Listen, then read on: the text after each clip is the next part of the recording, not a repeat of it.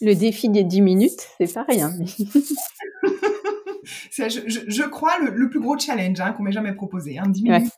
bon, bah, merci de, j'allais dire de le relever. On l'a pas encore relevé, mais d'avoir accepté déjà. On pose l'intention. ouais.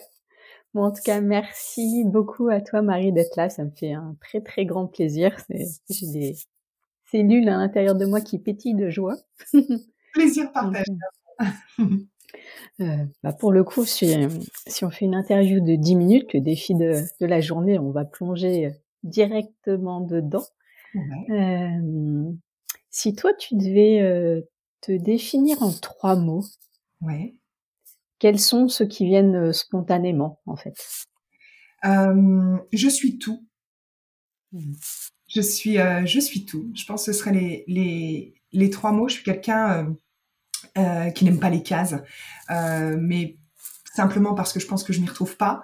Et, et c'est très contre-intuitif pour moi de, de, réussir à trouver quelque chose qui me définisse. Donc, euh, à chaque fois que j'ai essayé, euh, je me sentais pas bien. Donc, j'ai essayé d'autres cases, d'autres cases, d'autres cases. Et puis, bah, quand j'ai épuisé toutes les cases, je me suis dit, bah mince. Donc, euh, donc je préfère aujourd'hui euh, être dans une case un peu moins compréhensible peut-être pour certains, mais qui du coup me permet pleinement de m'exprimer moi-même.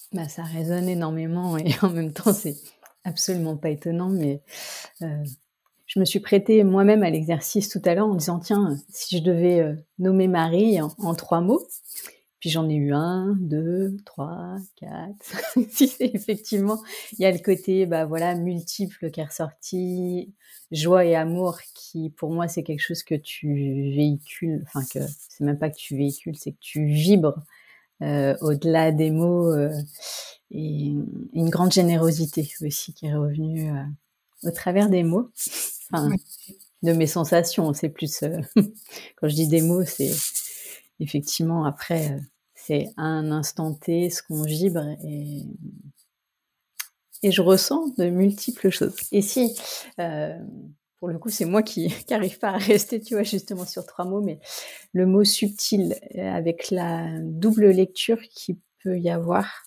sur... après, on en parlera peut-être justement sur cette notion de subtil, il, y a, il peut y avoir la délicatesse, mhm. mais il y a aussi subtil de tout ce qui est justement non verbal et qui se passe au-delà. bah, justement, tu vois, pour revenir sur les cases, alors c'est très intéressant ce que tu me dis.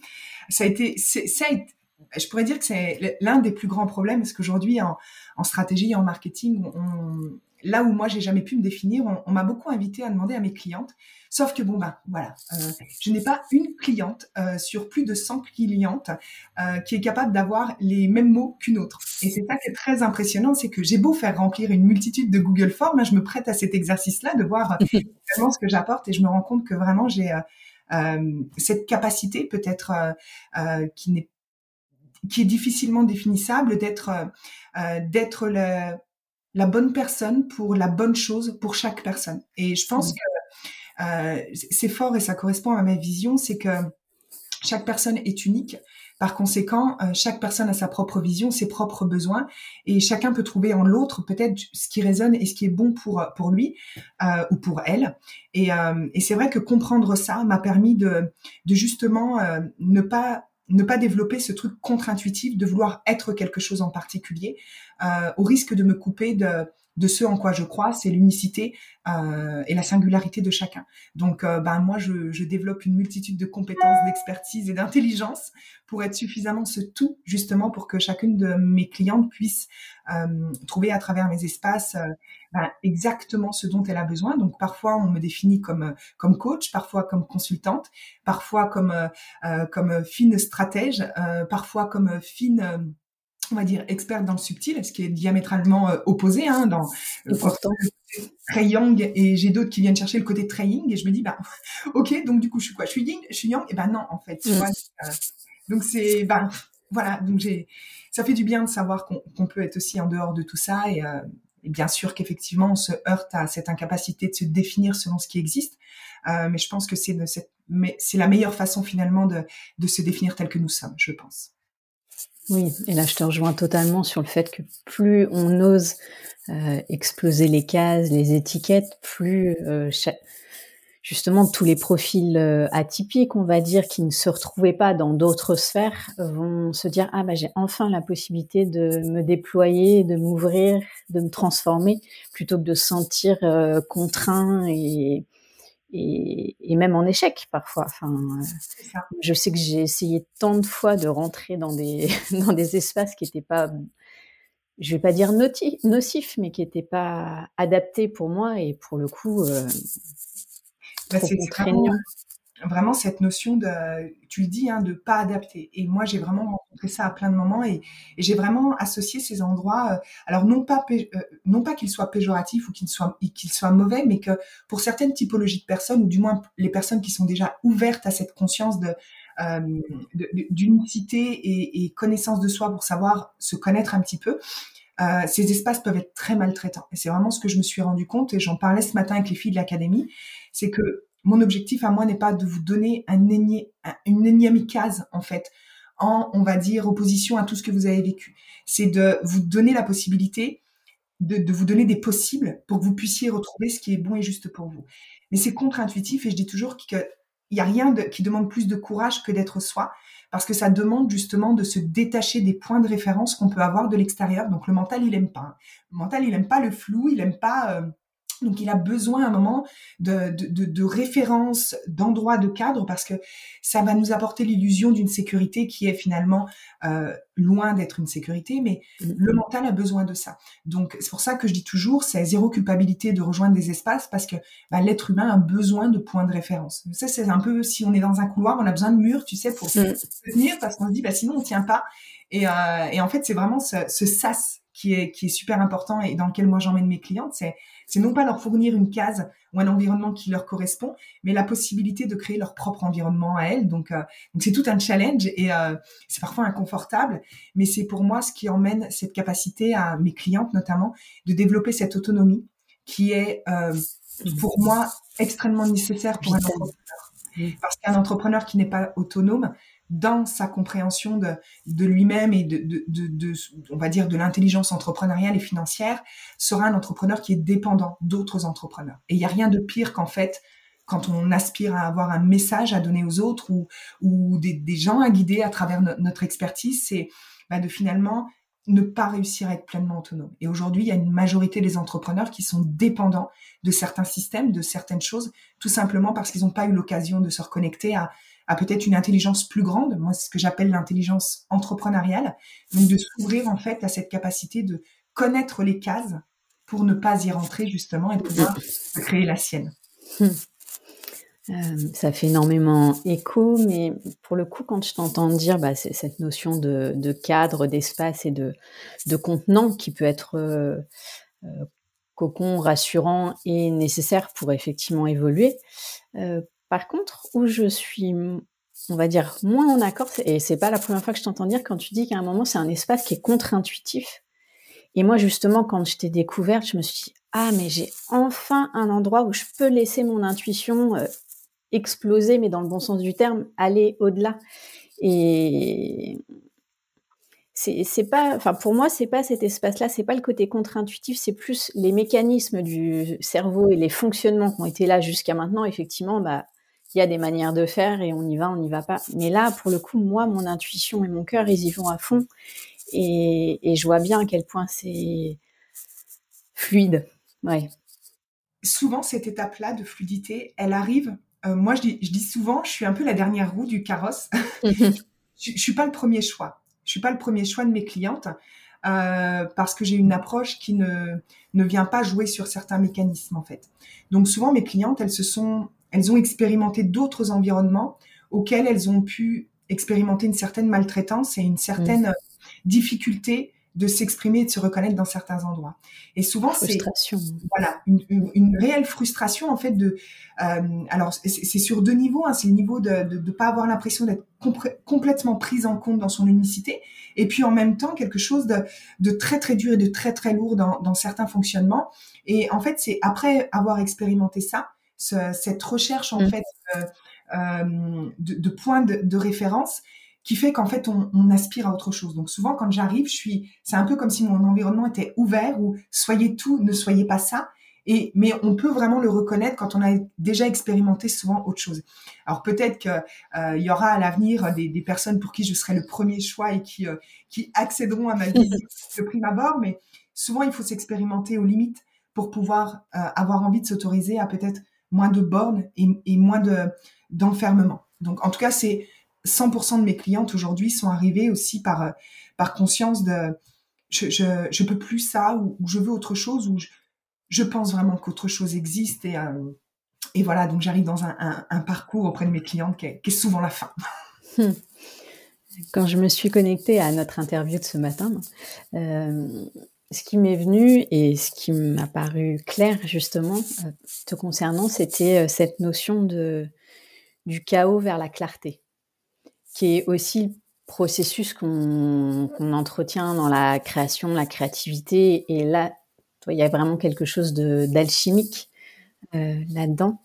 Et, et, je vois déjà le temps qui, qui file à une grande vitesse et je me dis si, si tu devais donner une, une clé, euh, ou enfin voilà, de comment. Alors après, je sais, hein, justement, c'est une grande vision que j'aborde. Hein. On pourrait en parler pendant trois heures, hein, mais euh, ou plus apporter une conscience ou un éclairage à un endroit de voilà, euh, toi ou comment toi tu vis ton processus de création Comment tu passes du chaos à la clarté Qu'est-ce qui, qu'est-ce qui permet de rassembler?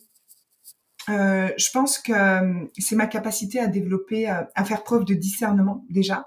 Et comment j'arrive à faire preuve de discernement sans me perdre? Est-ce que c'est très dur? Et c'est encore aujourd'hui parce que plus j'évolue, euh, moi aussi, euh, plus encore une fois, euh, des modèles arrivent et, et, ça demande en fait de, de, sortir de ça. Exemple, la matrice que je vais créer, je vais contre tout, tous les, toute la codification de l'infoprenariat et de l'industrie du coaching. Donc, je vais emmener quelque chose qui est vraiment du coup genre se tirer une balle dans le pied.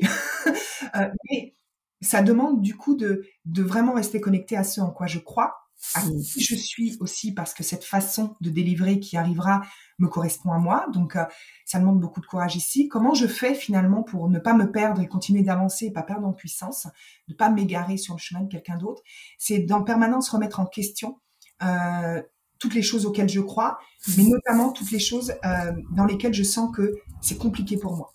À partir du moment où je sens que c'est compliqué pour moi, je viens vraiment remettre en question en fait ce que je suis en train de croire à l'instant T.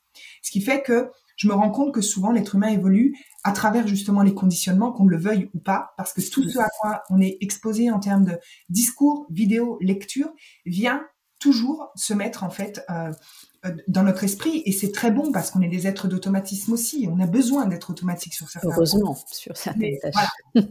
sur certaines d'autres choses, on ne peut pas se protéger de, de toute l'information et de toutes les choses qui viennent.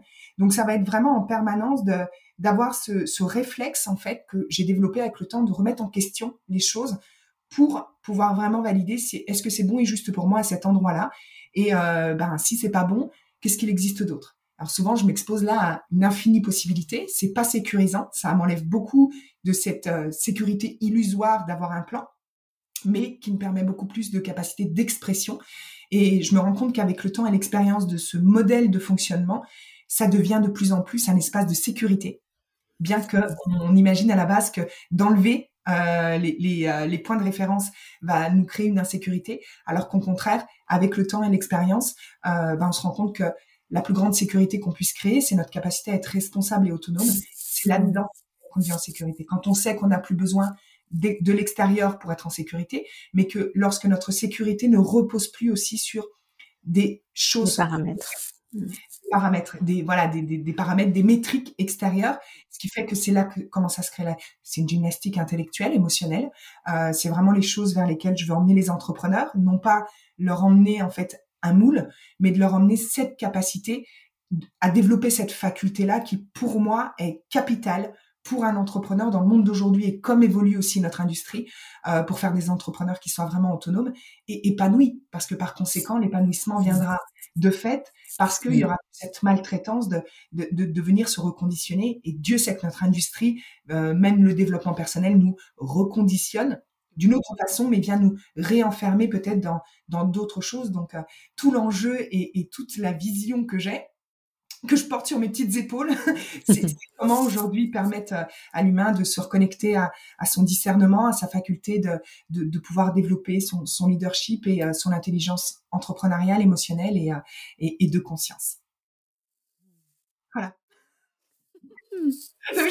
J'ai essayé. Ah c'est un vrai, défi hein, que je t'ai posé aujourd'hui. Hein, de... À un quart d'heure. C'est bien. Hein, après, j'aurais envie de continuer, hein, mais euh, de toute façon, l'agenda euh, de l'une et l'autre euh, aujourd'hui ne permet pas ça. Mais en tout cas, bah, merci beaucoup d'avoir posé ces mots, cette première pierre, voilà, sur mon podcast. Au mm-hmm. plaisir de t'y retrouver d'une manière plus longue, peut-être un autre moment.